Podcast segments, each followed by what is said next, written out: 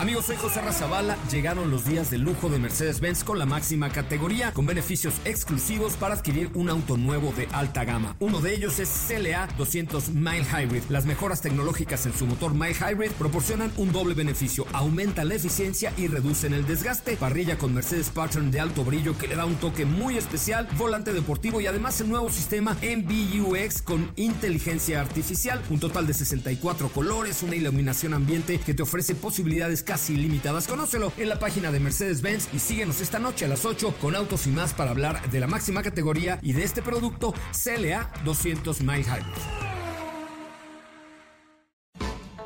MBS Radio y el Dr. Zagal han dispuesto una generosa y elegante mesa para celebrar este banquete.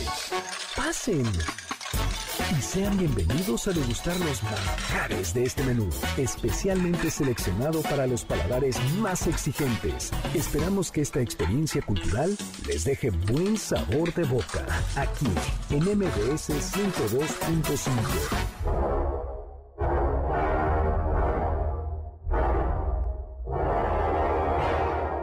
¿Quién fue J.R.R. Tolkien? ¿Qué lo inspiró a escribir El Hobbit? ¿Qué enseñaba en la Universidad de Oxford? ¿Qué tanto influyó sus creencias religiosas en su vida y en su obra? ¿Cuáles serán sus afinidades políticas? ¿De qué trata El Señor de los Anillos? ¿Cómo podemos adentrarnos al mundo de Tolkien?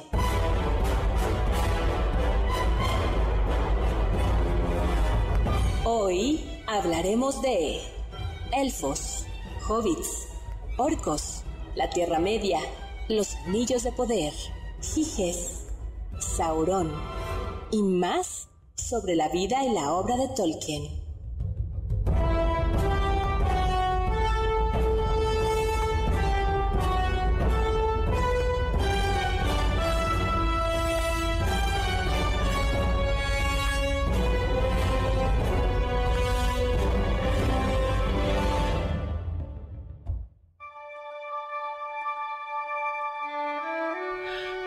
Dragones, demonios de fuego, arañas gigantes, elfos, hobbits, batallas épicas, reinos gloriosos.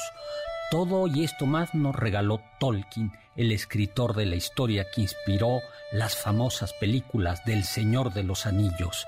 Pero, ¿quién fue Tolkien?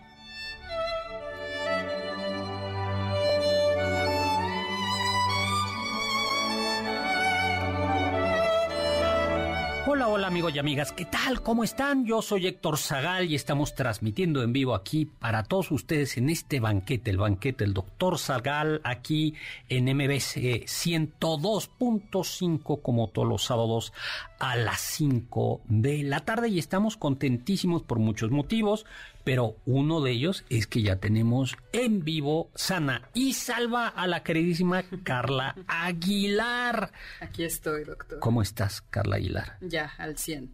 Es cierto que estabas visitando un volcán intentando deshacerte de un de un de un anillo. Es cierto, doctor. Pero por suerte tuve a mis compañeros aquí presentes que me, me incitaron a, a lanzarlo y a no quedármelo. Eso, eso. Yo, yo, yo sí me lo hubiera quedado. No, doctor. Yo sí. ¿Por qué siempre? Nos lleva a la contraria, queremos que sea bueno, Sie- sientes el que poder, creen el entonces. amor. Es mío, es mío, my precious, my precious. Bueno, pues también tenemos eh, invitados especiales, ¿no? Tenemos a nuestro, íbamos a nuestro tolquinólogos de cabecera, ¿no? Eso es bueno, doctor. tenemos, hola Talib, ¿cómo estás? Yo muy contento porque ya salió la serie, muy emocionado porque vamos a hablar de Tolkien aquí, entonces hoy la vida es buena. Muy Bueno, irreconocible. A- oye. a ver, Quienes lo a estén viendo por la cámara, Antes Sí, tenía mucho está pelo. Liv, ¿eh? Es Talib. Eh, oye, a ver, vamos a ver, ¿eres tolkiniano o anillista? Eh, Tolkieniano o como diríamos entre los fans de Tolkien, Tolkien Dilly, amigo de Tolkien. Tolkien Y Ay, qué tenemos en representación, representación del buen humor, el optimismo y la alegría y también los tolkinianos a Chucho Presa. ¿Cómo estás? Todo muy bien, muy feliz. Bueno, es que han de saber que en, en lo más oscuro de la pandemia, ¿no? Chucho siempre daba buenos consejos. Me decía, ya desayunó, doctor, cuando tomamos clases de Zoom y que ya, que ya estábamos así todos, y que yo ya, todo el mundo estamos ya tristes después de meses de Zoom. Chucho siempre sonreía y decía, ¿qué desayunó? todo, un, todo un hobbit. Todo un hobbit. Y también de parte del lado de las fuerzas oscuras de Sauron tenemos a Oscar Sakaguchi. Hola, Oscar Sakaguchi. Hola, doctor, ¿cómo está? Ve, ve, pues, te, te- ¿Qué? que estás... Es que usted me pinta como alguien negativo, pero no, yo soy... eh, Es más, crees en el amor, ¿verdad? Ay, ¿otra vez con eso? No, ya no, ya. De eso ya no hay que hablar. No, sí, sí, sí, sí, sí. A ver, ¿qué ha pasado últimamente? En mi vida Sí.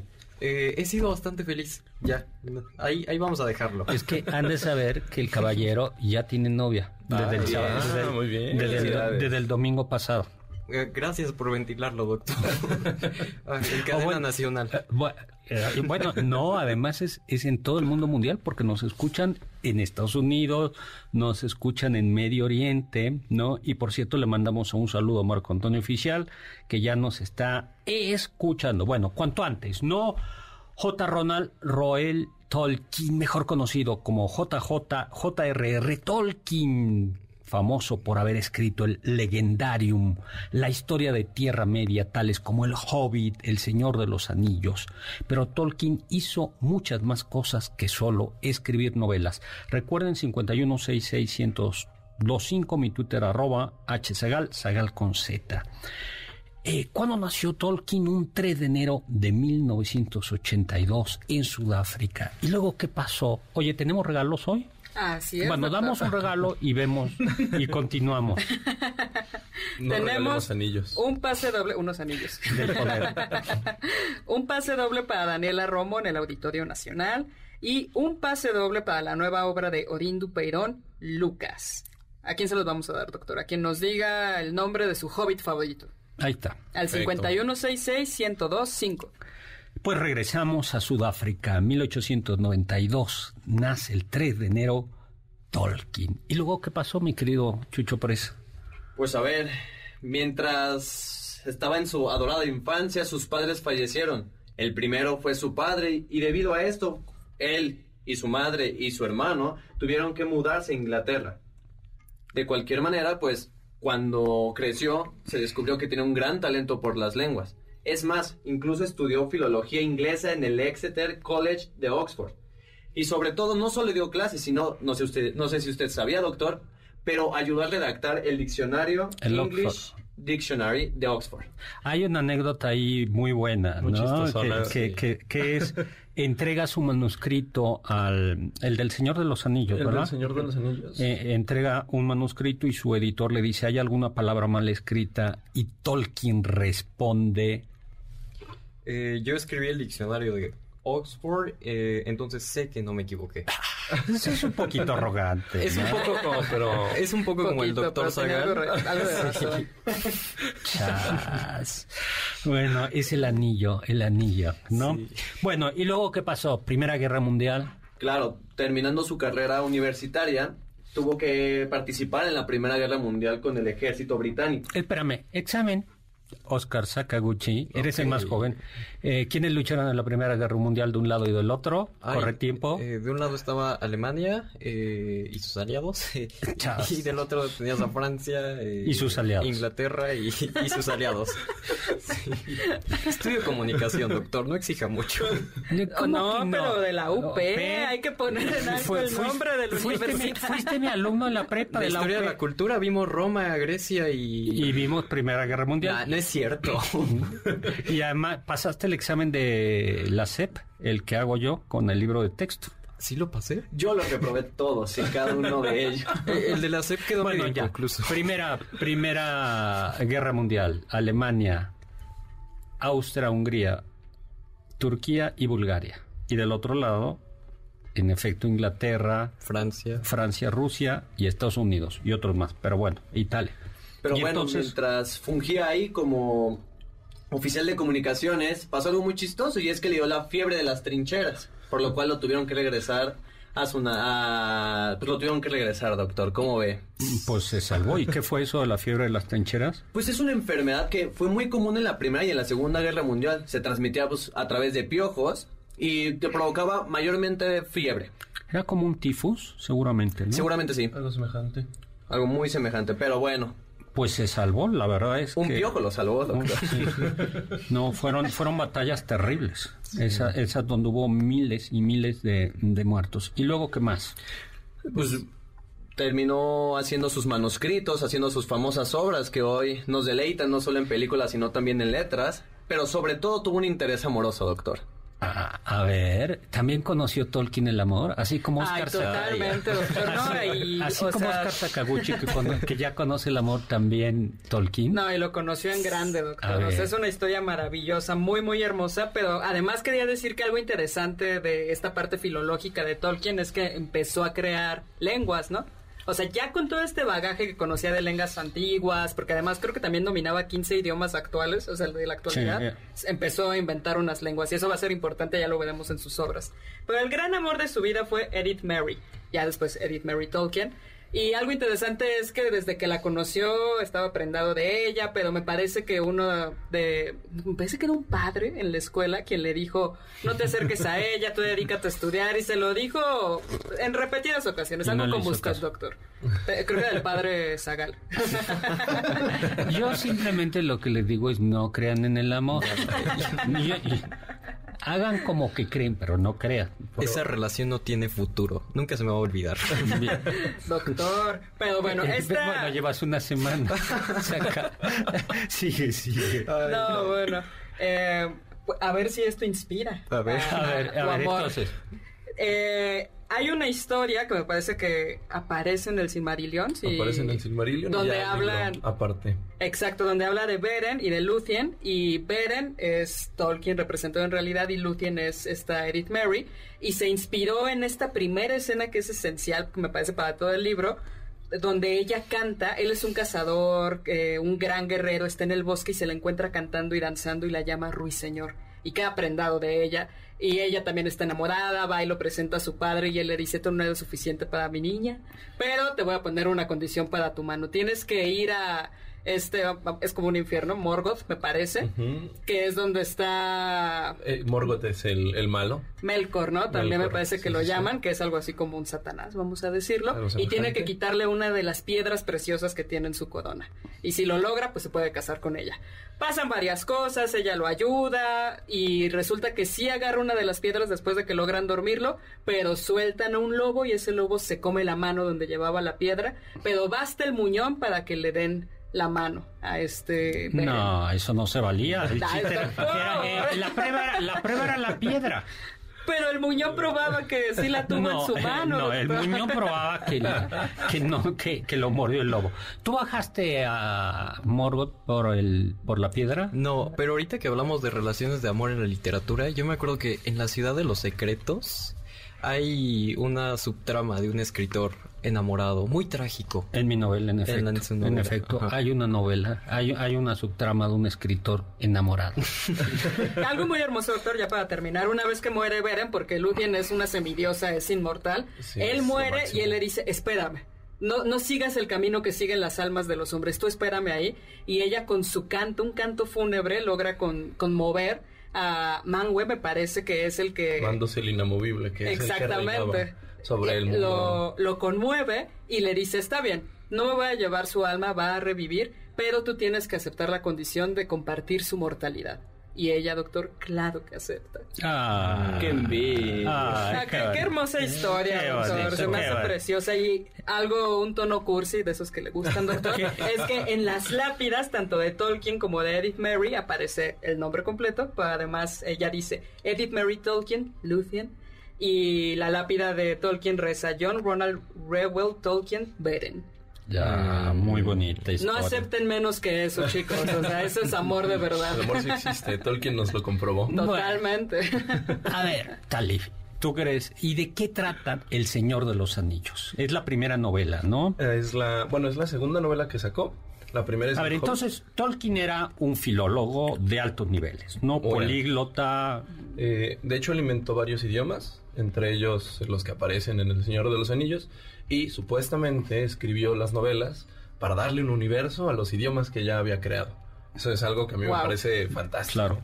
Eh, el primer libro que sacó es El Hobbit, que es como un cuentillo un poco más infantil, divertido, con escenas como muy coloridas, muy chistosas y demás. Y después de eso sacó El Señor de los Anillos, que es la más famosa de sus novelas. Eh, de hecho, algo chistoso es que él la llevó al editor en un tomo y el editor le dijo como, a ver, no te vamos a publicar 1500 páginas de un jalón, divídelo en tres y si quieres. Y Tolkien, bueno, pues ahí está. Entonces ahora tenemos la comunidad del anillo, las dos torres y el retorno del rey. Pero Nos tenemos que ir a un corte. Vamos a seguir hablando a nuestro regreso y Juan Manuel nos pregunta en Twitter, nos dice que hay un Sauron, un personaje también en Marvel. Pero regresamos a seguir hablando de esto.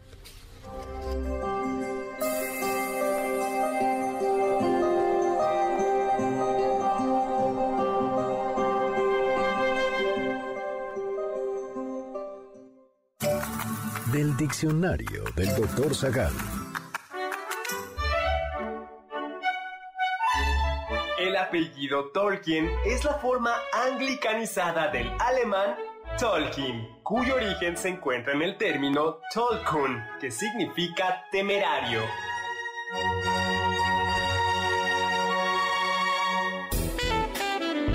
No te pierdas ninguno de nuestros menús y sigue el banquete del Dr. Zagal a través de las redes del 102.5. En Twitter, arroba mbs 102-5.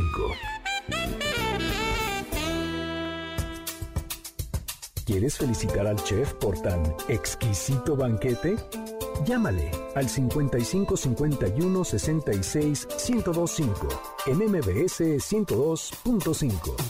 Estás escuchando el banquete del Dr. Zagal. ¿Tienen algún comentario?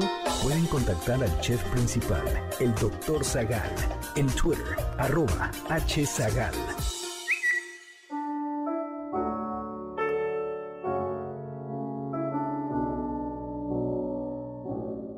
Hola, hola, estamos de regreso. Soy Héctor Zagal. Estamos aquí en este banquete, este banquete de todos los sábados a las 5 de la tarde, dedicado hoy justo a Tolkien, acompañado de Carlita Aguilar, acompañado de nuestros invitados especiales, Chucho Presa y Talib, y por supuesto de Oscar Sakaguchi, el soldado del amor. Ay, me van a regañar. ¿Por qué? Ay, doctor, ya es mucha burla, ¿no? No es burla, al contrario. Todo mundo. Tómalo como halago, piensa en Héctor Tapia. Héctor Tapia también hablamos de cómo estuvo soltero y también encontró el amor gracias al banquete. Pero Héctor Tapia ya ni viene, ¿por qué será? Porque ya encontró el amor. Bueno, saludos. No, no, ya va a venir otra vez. Saludos a todos. Eh, nos manda Alfredo Domínguez, a quien le mandamos un súper abrazo, un abrazo fuerte, fro- Qué fuerte. gusto saber de ti. Muchas Fuerte. gracias por Muy, escucharnos. muy, y qué bueno, que qué gusto que ya estás recuperada, Carlita. Bueno, Ay, muchas gracias. Qué gusto saber de ti. oye, Un abrazo. entonces nos habíamos quedado en de qué trataba El Señor de los Anillos. Decidimos esto, yo creo que por razones obvias, porque comenzó la serie, esta, esta serie, Los ¿no? anillos de poder, ¿no? Los anillos de poder. Entonces, Pero de- estábamos hablando antes de una obra antes, ¿no? O sea, Sí. es la segunda que publica, pero primero está El Hobbit. primero está El Hobbit, que es eh, una muy infantil, digamos. De hecho, es la que yo más he leído. La leo creo que cada año, porque me parece divertidísimo y me alegra mucho. Eh, pero El Señor de los Anillos, que es como más importante. eh, no, a ver, ¿de qué trata el Hobbit? El Hobbit es la historia de eh, Un un, hobbit. hobbit, ¿no? que, que se ¿Quiénes son embarca en una aventura quiénes para son matar los un hobbits? dragón. Eh, los hobbits son... No se sabe bien de dónde vienen, pero son como parientes de los humanos que miden aproximadamente un metro, viven en la comarca, que es un lugar boscoso, con riachuelos, mucho, mucho pasto, eh, y se dedican básicamente a tres cosas. Comer, tomar cerveza y fumar el mejor tabaco de toda la Tierra Media. No, pues qué envidia, ver, comer bien, cerveza está bien, pero me gustaría más un vinito tinto y no fumo. Bueno, Pero está bien. Sí, la vida de Hobbit me gusta. a mí también, la verdad es que no me quejo. O no me quejaría. por mides dos metros de Hobbit. ¿no? Sí, no, de Hobbit no tienes nada. Y mata al dragón. Eh, no, no, no, no. Eh, se embarca con una compañía de 13 enanos y un mago a matar a un dragón. Al final el dragón lo mata a otro, pero los enanos logran recuperar su hogar. Se- Oye, pero estamos Ah. hablando que eso es como gran parte del encanto que tiene las obras de Tolkien, ¿no? O sea, todas estas, no sé si llamarle razas, todos estos personajes que surgen en él. Primero hablaste de los hobbits, ahora, ¿quiénes son los enanos? Exactamente. Eh, ¿Quiénes son? Los enanos son... mm, bueno, ellos, ellos sí están basados como mucho en la mitología nórdica. Nórdica, ¿no? que son estos eh, seres igual un poco pequeños, barbudos, muy robustos, muy fuertes, que se la pasan en minas buscando oro, son grandes peleadores. Eh, y algo curioso es que en la mitología de Tolkien, los enanos y los elfos no se llevan para nada. Y esto tiene que ver con que los enanos no los creó el creador de todas las demás razas, sino uno de sus, eh, digamos, hijos, por así decirlo, que desobedeció a su padre y dijo, bueno, pues yo voy a crear, eh, adelantar la creación. Ajá. Y se enoja y le dice, no, pues no van a salir bien. Y entonces, Ay, qué feo.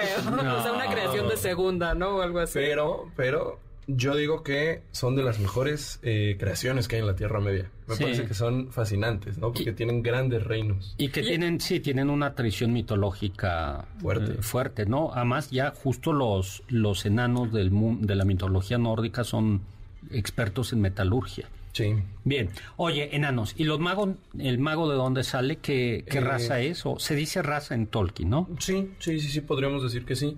Y los magos son algo que se les llama Istari, que son eh, espíritus divinos de segundo nivel. ¿No? Los, Ok. Hay espíritus divinos de primer nivel, que es como mandos, el que manda sobre todo el mundo y el que recoge las almas y demás.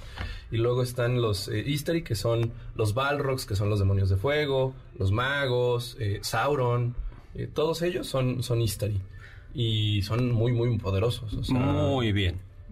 Ahora, ¿de qué trata el Señor de los Anillos? Bueno, ya no, no- nos pusiste como la, la escena. Sí, un ¿no? poco el contexto, aunque también mencionaste elfos. elfos. Ay, es cierto. Los y los elfos. Los elfos son la creación, bueno, la más bella del creador de todo. Son como el Doctor Spock, ¿no? Tienen la oreja, como el señor Spock, tienen la oreja Puntiaguda. puntiaguda, ¿no? Eh, pues no en los libros, me parece. Pero... los libros no? No. Pero sí mencionan que son rubios, ¿no? O Sí, sea, sí, sí, sí. hay una descripción al menos en eso. Limpios, como que no se ensucian, ¿no? Eh, Son en etéreos, ¿no? Me parece que no dejan huella cuando pisan la nieve de tan etéreos que son. Sí, y, y son inmortales. Y de hecho, eh, Tolkien le llama a la muerte el don de la humanidad. Porque, bueno, el don de Ilúvatar a los hombres. Porque los ¿Quién es elfos- Ilúvatar? Ilúvatar es Dios, el creador de la Tierra Media, de todo el mundo. Eh, y entonces los elfos no pueden morir y al final se entristecen y abandonan la Tierra Media. Es algo que pasa al final del Señor de los Anillos. Entonces es algo curioso, ¿no? Porque no pueden morir y son las criaturas más bellas, pero al final también están melancólicas y tristes. Como los Minions. Como un poco, quizás. ¿Verdad? Doctor, yo tengo una duda. Sí. ¿A qué raza pertene- pertenecería? Ay, Dios mío, yo creo que me tocaría ser enano, ¿no? No. Le tocaría.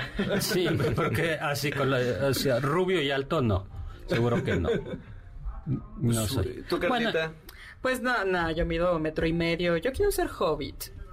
A mí me gustaría ser hobbit.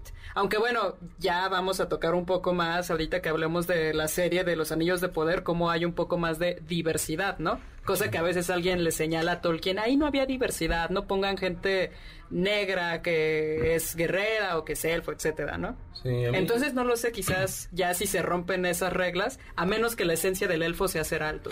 Oye, a ver, entonces eh, eh, se me ocurre que eh, antes de entrar quizá en, en- en El Señor de los Anillos, a ver, platícanos las razas que aparecen en el universo, las, o los seres, Bueno, criaturas. eh, entonces ya tenemos. Ya elfos, tenemos elfos, enanos, enanos, hobbits. hobbits. Hobbits, eh, Los magos ya también. Los, los magos, ya tenemos también como los espíritus de primer y segundo nivel. Eh, algo que a mí me parece fascinante, o de lo más fascinante que hay en Tolkien, son eh, dos cosas. Los medio elfos, que de ahí viene Aragorn, el personaje famoso de las películas del Señor de los Anillos, y los dragones. A ver, un medio elfo de dónde nace. De Beren y Lúthien, justamente. O Son sea, de- antepasados de Aragorn, O sea, ¿no? de un Sí. humano, y eh, o sea, el humano y el elfo pueden tener hijos. hijos. Efectivamente. No es común, pero eh, sucede. Ah, Y. Beren y Lúthien se repite justo en Aragorn y Arwen, ¿no? Sí, son supuestamente su reencarnación, dirían algunos. Humano elfo. Sí. Así como había manteconcha, hay humano elfo. No. Más o menos. Eh, Ay, me, me va a matar. No saben cómo me está mirando Carla con cara de odio. Perdón, Carla. y, y aparte No, están no, los no. dragones, que Tolkien dedicó muchísimo a sus dragones, ¿no? ¿De quién creó los dragones? Eh, me parece que Morgoth. No recuerdo perfectamente, pero Morgoth o Melkor es el que crea los dragones, ¿no? Que es el gran, gran, gran enemigo de todo el Silmarillion y las primeras, la primera edad del Sol.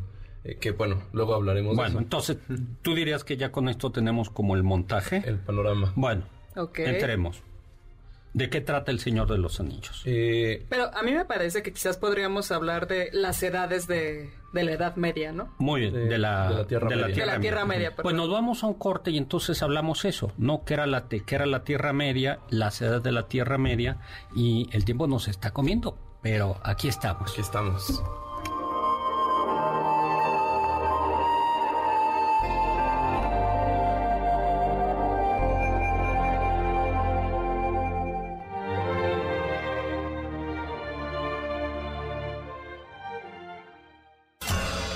Sabios dicen, There once was light, now darkness falls. No todos los que deambulan están perdidos. Tolkien.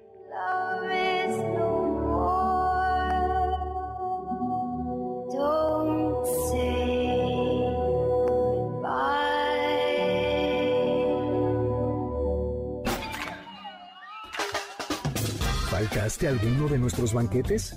¿Quieres volver a degustar algún platillo? Escucha el podcast en mbsnoticias.com. MBS 102.5 ¿Quieres contactar a los ayudantes del chef? Puedes escribirles en Twitter, arroba carlapaola-ab, Héctor Tapia, arroba Toy Tapia, Uriel Galicia, arroba U Lalo Rivadeneira, arroba Geribadeneira.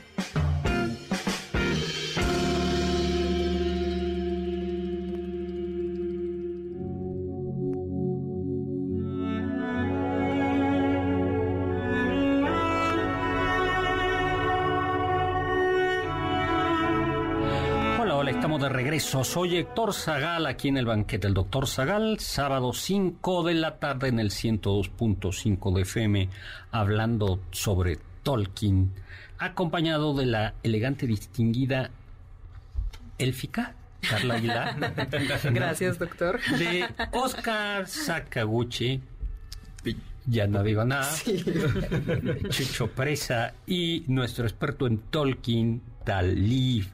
Oye, tenemos aquí bastantillos comentarios, ¿no?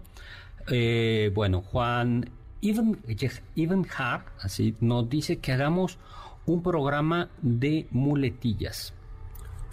Sobre muletillas. Yo estoy pensando en todas mis muletillas. Yo tengo varias. sí. Yo pienso en Yo el doctor tengo- Rivera que nos dice strike 1, strike 2 y, strike out cuando tenemos muletillas en clase. Muletillas. Él también tiene muletillas. Yo, a ver, ¿cuál es mi muletilla? Eh, bueno. Bueno. Bueno. Bueno, sí. Cualquier cosa. Bueno, sape. Tobar eh, nos dice, hablando Tolkien en una de sus cartas a su hijo, tiene una apología preciosísima del matrimonio. ¿Tú la conoces? Esa carta no la he leído, he leído otras, pero... Pero la a vamos a checar. Muchísimas gracias. Gracias. ¿Tú la conoces, Oscar Sakaguchi? Mm, No, no. Yo no soy muy fan de Tolkien, entonces Ah, yo, estoy creí, aprendiendo. yo creí que decía del matrimonio. Ah, no, no, no. Luego Juan Manuel nos, nos dice que Norma Editora eh, publicó Hobbit en formato de cómics. Juan José Marín nos está escuchando en vivo, Ay, eh, tomándose gracias un cafecito. Shorin de, eh, y- ay, Shoro- Shori- Shorinder Cat eh, dice que el Sauron que menciona de Marvel Comics es un mutante con apariencia de pterodáctilo, ¿no? Que puede controlar a la gente, ¿no? Pero que nada tiene que ver con el Señor de los Anillos. Chava Láser. Ay, saludos, Dice, saludos, doctor. Zagal, y saludos a Motomami Carla. Saludos, Motopapi. Bueno. Ay, me cae re Y bien. Mario Muchos saludos. Urbina nos dice al pertene nos pregunta que nos escuche como siempre al pertenecer las novelas de Tolkien al género fantástico buscaba esto hacer alguna alusión a las circunstancias de su época vamos a hacer esa pregunta a ver breve tú alude a la época a su época Sí, a mí me parece que sí, que sobre todo la parte de la Primera Guerra Mundial es muy influyente en la obra de o Tolkien. sea de alguna manera todo el desastre es la Sí, lo, lo, lo pone en su obra. Eso y también, digamos, eh, su religiosidad es muy clara cuando uno lee el Silmarillion. muy bien entonces vayamos la Tierra Media. Media Tierra y sus etapas Sí, que, a ver, hagamos una precisión. Yo dije edad media, ¿no? Y muchas veces las personas a veces dicen que es que la edad media no era así, Tolkien se está, está como describiéndola y demás, y me parece que solo se inspira hasta cierto Sí, no, punto, no, ¿no? el- es la Tierra Media, la ¿no? Tierra Entonces, Media. ¿qué es la Tierra Media? Eh, la Tierra Media es la parte donde viven las criaturas mortales y los elfos eh, de un mundo más amplio que se llama Arda. Cuando el dios del mundo de Tolkien, Ilúvatar, crea, crea eh, el, Arda, que incluye las tierras de Valinor o tierras imperecederas y la Tierra Media. Y de hecho, antes de que existan el Sol y la Luna, hay dos árboles que hacen luz. Árboles que son destruidos por Melkor y la oscuridad encarnada en una araña gigante. Y que después empieza la primera, la segunda, la tercera y la cuarta edad del Sol. Actualmente creo que estamos como en la octava o séptima edad del Sol si nos ponemos tolkienianos. O sea, ese Ay, es, es, eh, ese es, ¿no? Sí. Bueno, y el Señor de los. Oye, pero ahí mencionaste, entonces yo me hice un poco líos. Eh, Tierra Media, ¿y cuáles son los otros dos lugares? La Tierra Media y Valinor. Valinor. Y en conjunto forma- forman Arda. Y, y en Valinor viven eh, los espíritus de primer nivel, por así decirlo. de, de- de primer nivel. Muy Sí, bien. Los Valar. Y en la Tierra Media han pasado diversas épocas. Sí. sí, la, El Señor de los Anillos, ¿en qué época va? En la tercera edad del Sol. La tercera Que- edad del Sol. Eh, empieza cuando Sauron es derrotado por primera vez en una batalla que se llama la Batalla de la Última Alianza entre elfos y hombres. Y a partir de entonces empieza ya lo que vemos en las películas, lo que leemos en los libros, que es como Sauron intenta recuperar su poder con el anillo. Y, eh, y ahí va la trama, ¿no? Frodo tiene la tarea de ir a destruirlo al lugar más peligroso del mundo. Imagínense cómo se sentirían ustedes si les dijeran, bueno, tienes una tarea y el único lugar donde puedes cumplirla es el lugar en el que menos quieres estar.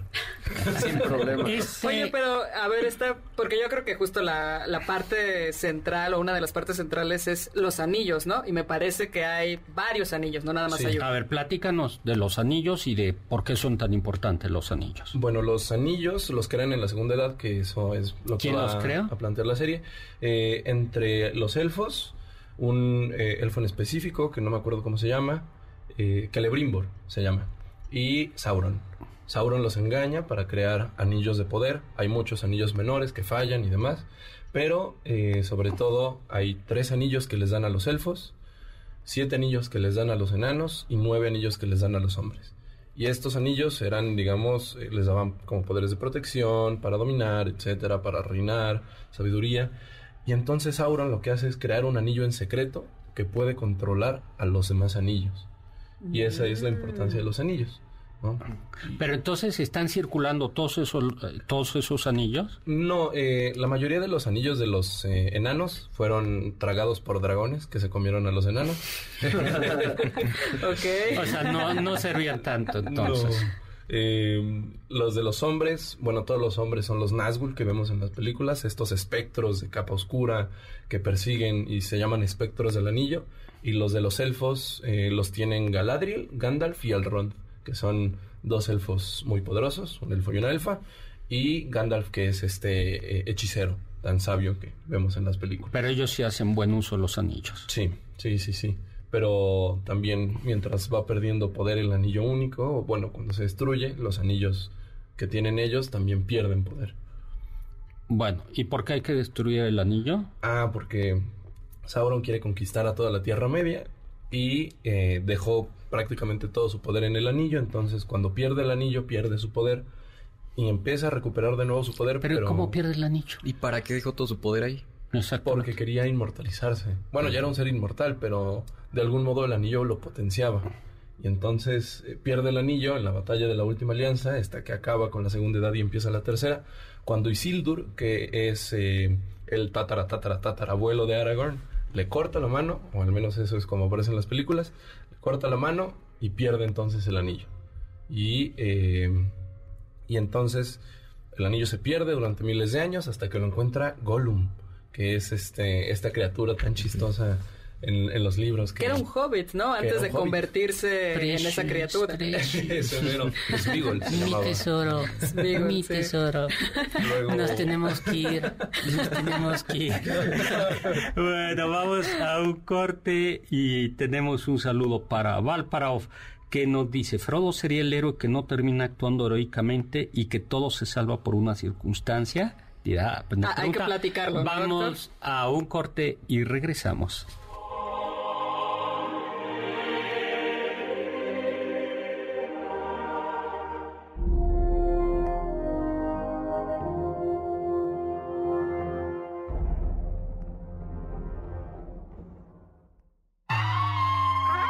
Escuché que...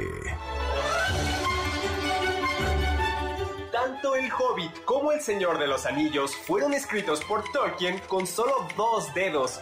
No es que le faltaran los demás, pero cuentan que Tolkien solo sabía escribir a máquina usando dos dedos. Escribió más de 1200 páginas de esta forma.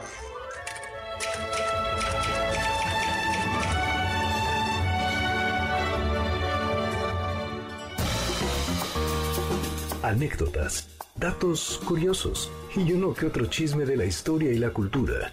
Sigue el banquete del Dr. Zagal a través de las redes del 102.5 en Instagram, arroba mbs 102.5.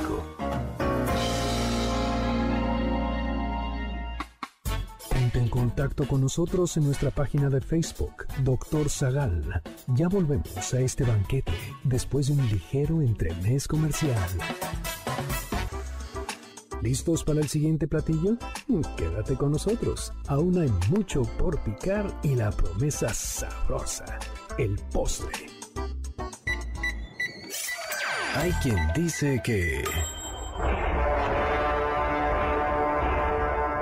Christopher Lee, el actor que dio vida a Saruman en la adaptación cinematográfica de El Señor de los Anillos bajo la dirección de Peter Jackson, es el único miembro de la filmación que conoció a J.R.R. Tolkien. Parece que Lee y Tolkien se cruzaron una vez en un bar de Oxford muchos años antes de la filmación de la trilogía.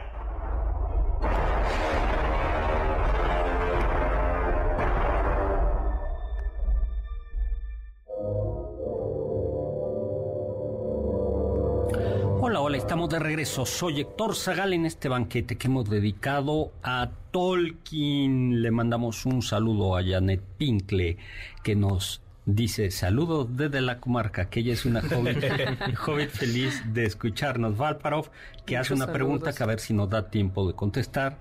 De esta de si Frodo sería el héroe que no termina actuando heroicamente eh, y que todo se salva por una circunstancia. Y luego platicamos de esto, a ver si nos da tiempo. Tenemos otros dos saludos, doctor.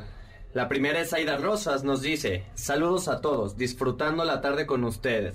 Feliz de que está de regreso Carlita. Carlita, ¿cómo te quieren, eh? Ay, muchas gracias. No, y un saludo súper especial porque Aida siempre estuvo al pendiente de mí Así durante es. mi enfermedad. Así es. Saludos, Aida. Muchas gracias, un abrazo. Y saludos a Sofía Segovia, dice, saludos y feliz de que estás de regreso, Carlita. Ay, muchas gracias. mucho. Muchas gracias. Un abrazo también. Saludos. También en Facebook, ya que nos están viendo todos en la transmisión, eh, tenemos para Manuel Rodríguez, que nos dice que nos está viendo desde Nevada, eh, María Conchita gracias. eh, Mendieta, que le desea larga vida a este maravilloso programa, Gracias. Marco Muchísimas Hernández, gracias. Eva Lemoyne, este, Alma Mónica Mendoza y Ocap, eh, bueno, Santillán, Chelo Ríos, Ulises Ricardo y también un saludo muy especial para la familia Ortiz Vázquez. Pues, Muchísimos saludos a todos. Muy bien.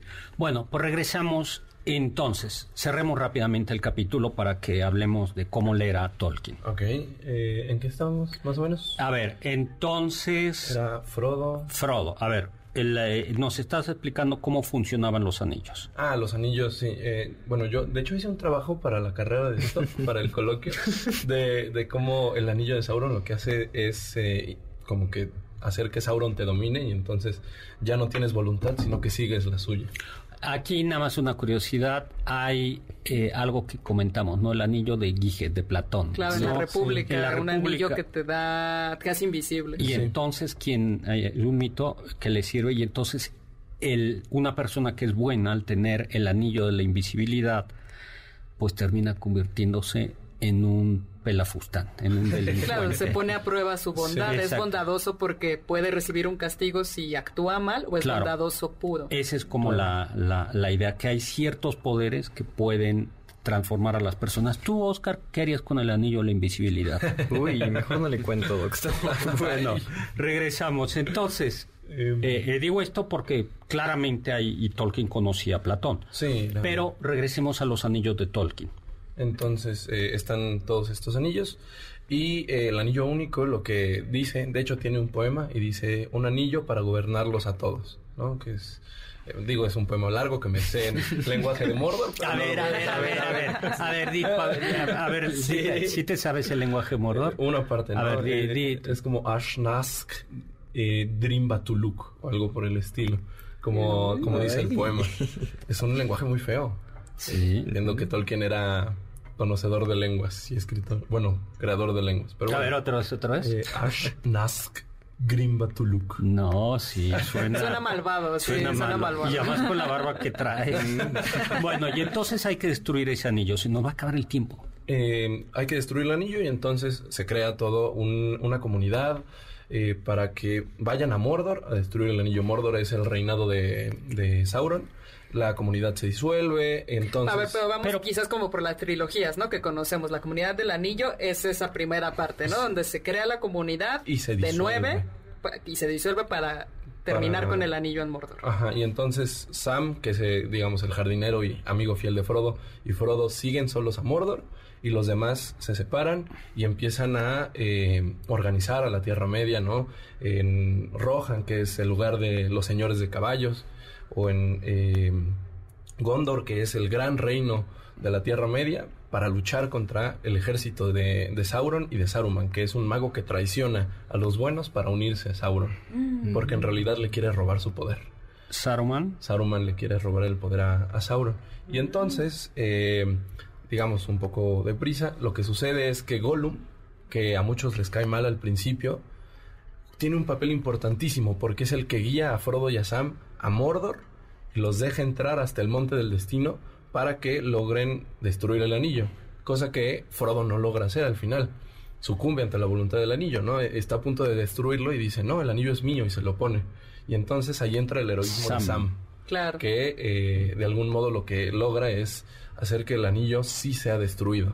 Y entonces el mismo Tolkien decía que Sam era el gran héroe del Señor de los Anillos. Claro. ¿no? Claro, por Es- supuesto. Mi personaje favorito desde siempre, me sé sus líneas, es lo máximo. Y algo muy bonito es que Sam crea canciones, ¿no? A lo largo de la novela. Sí, el que más crea es Bilbo, curiosamente. Yo ya es- eh, a mí la imagen de Bilbo me parece fascinante. Es un viejito que hace canciones y tuvo grandes aventuras cuando era más joven y entonces todo el mundo lo quiere mucho, los niños, ¿no? Y, y demás, es, es un gran, gran personaje. Hay una parte cuando este Frodo es capturado por la araña y Sam ya perdió la esperanza de que vaya Sí. a revivir y entonces toma el anillo y decide él llevarlo y hay una Y parte muy llevarlo. bonita porque su canción lo que dice es ya no hay esperanza, no hay final feliz. Sin embargo, no he de despedirme del sol todavía. O sea, bonito. independientemente de que no hay esperanza en la empresa, la empresa debe ser llevada a cabo, aunque de hecho todo esté mal. O sea, perdió a su mejor amigo, no hay esperanza, quizás no vuelva a ver a todos, pero lo bueno se tiene que hacer simplemente porque es lo que se tiene que hacer. Muy kantiano. Y una vez que se destruye el, El anillo, anillo, eh, pues digamos, Sauron es derrotado y florece el gran imperio de Gondor los y llega la edad del hombre, donde los seres humanos reinan sobre la Tierra Media y tienen eh, gran esplendor. y se acabó todo. ¿no? Y bueno, y, estamos ahora en la octava edad del sol. Oye, ¿y qué te parece el- lo que has oído de la serie?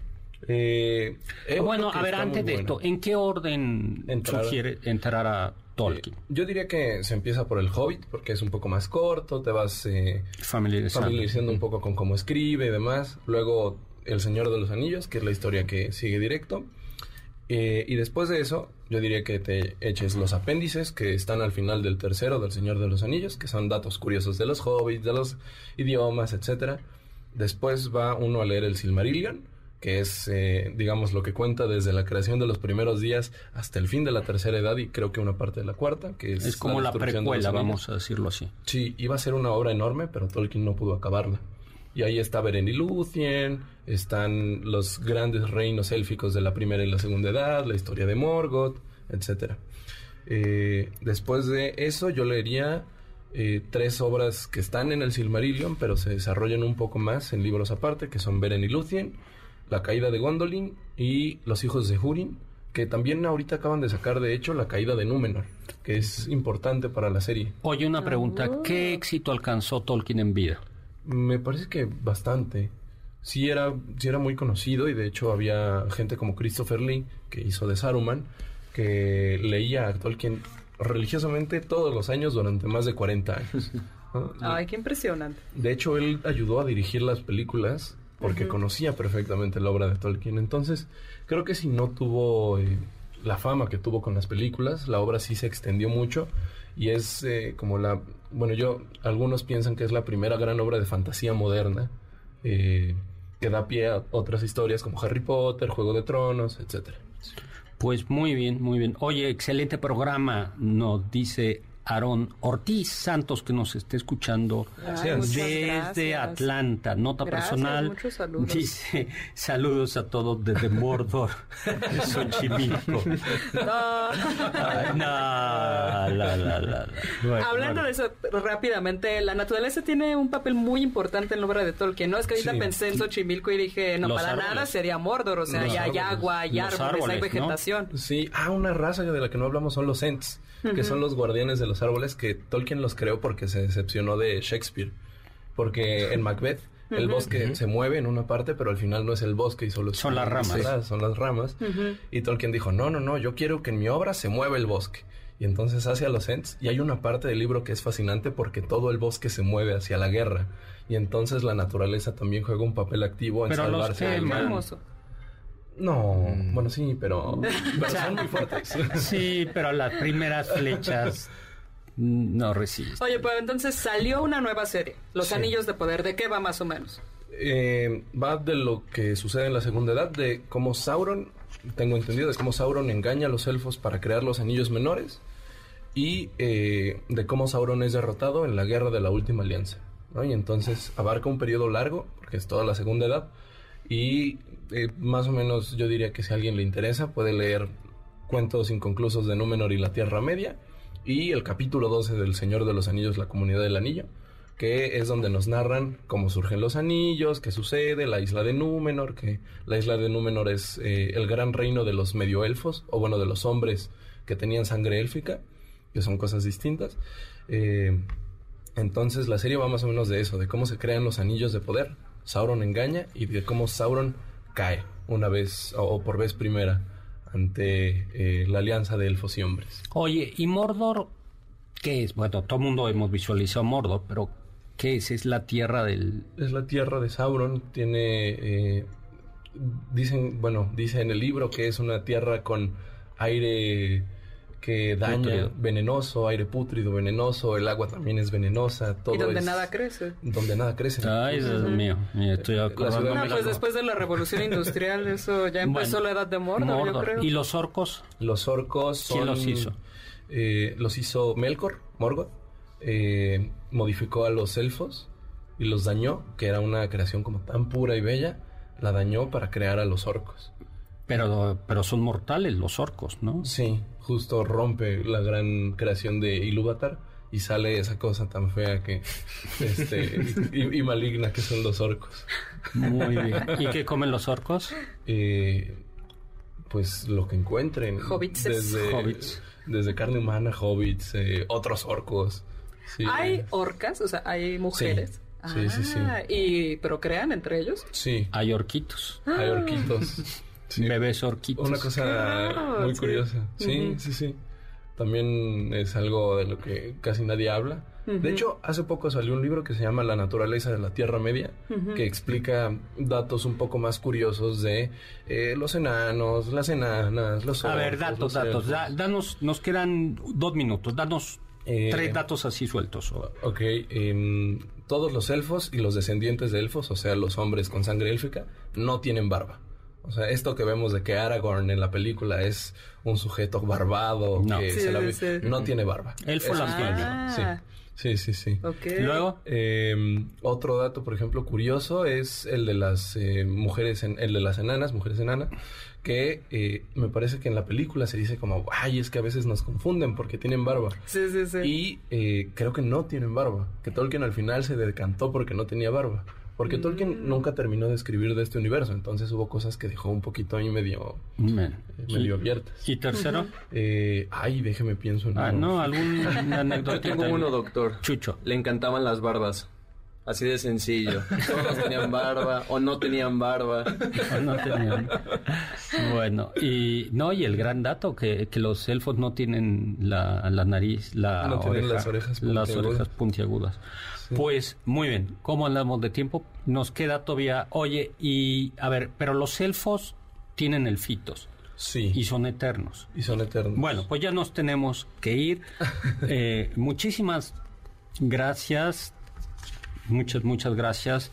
Eh, A Juan Carlos, a Juan Carlos Castillo, Castillo, doctor. a Héctor a Tapia, Tapia. a Carmen Cruz Larios en cápsulas, por supuesto. Bueno, y pues muchísimas gracias a Carla Aguilar, muchísimas gracias a Oscar Sakaguchi, muchísimas gracias a Chucho Prisa, Chuchito. la sonrisa y el optimismo siempre, y nuestro agradecimiento a nuestro invitado especial, Talib, el experto en Talib Samudio, Gracias, experto en los dos estudiantes, Chucho Prisa y Talib de filosofía, y muy buenos estudiantes, por cierto. Y bueno, pues muchas gracias. gracias. Y nos vemos, los dejo con el siguiente programa. eh, Balones al aire con Eduardo Chabot y Alfredo Saga y todo su equipo. Y los dejo sobre todo con aquello que dijo Immanuel Kant, sapere aude, atrévete a saber.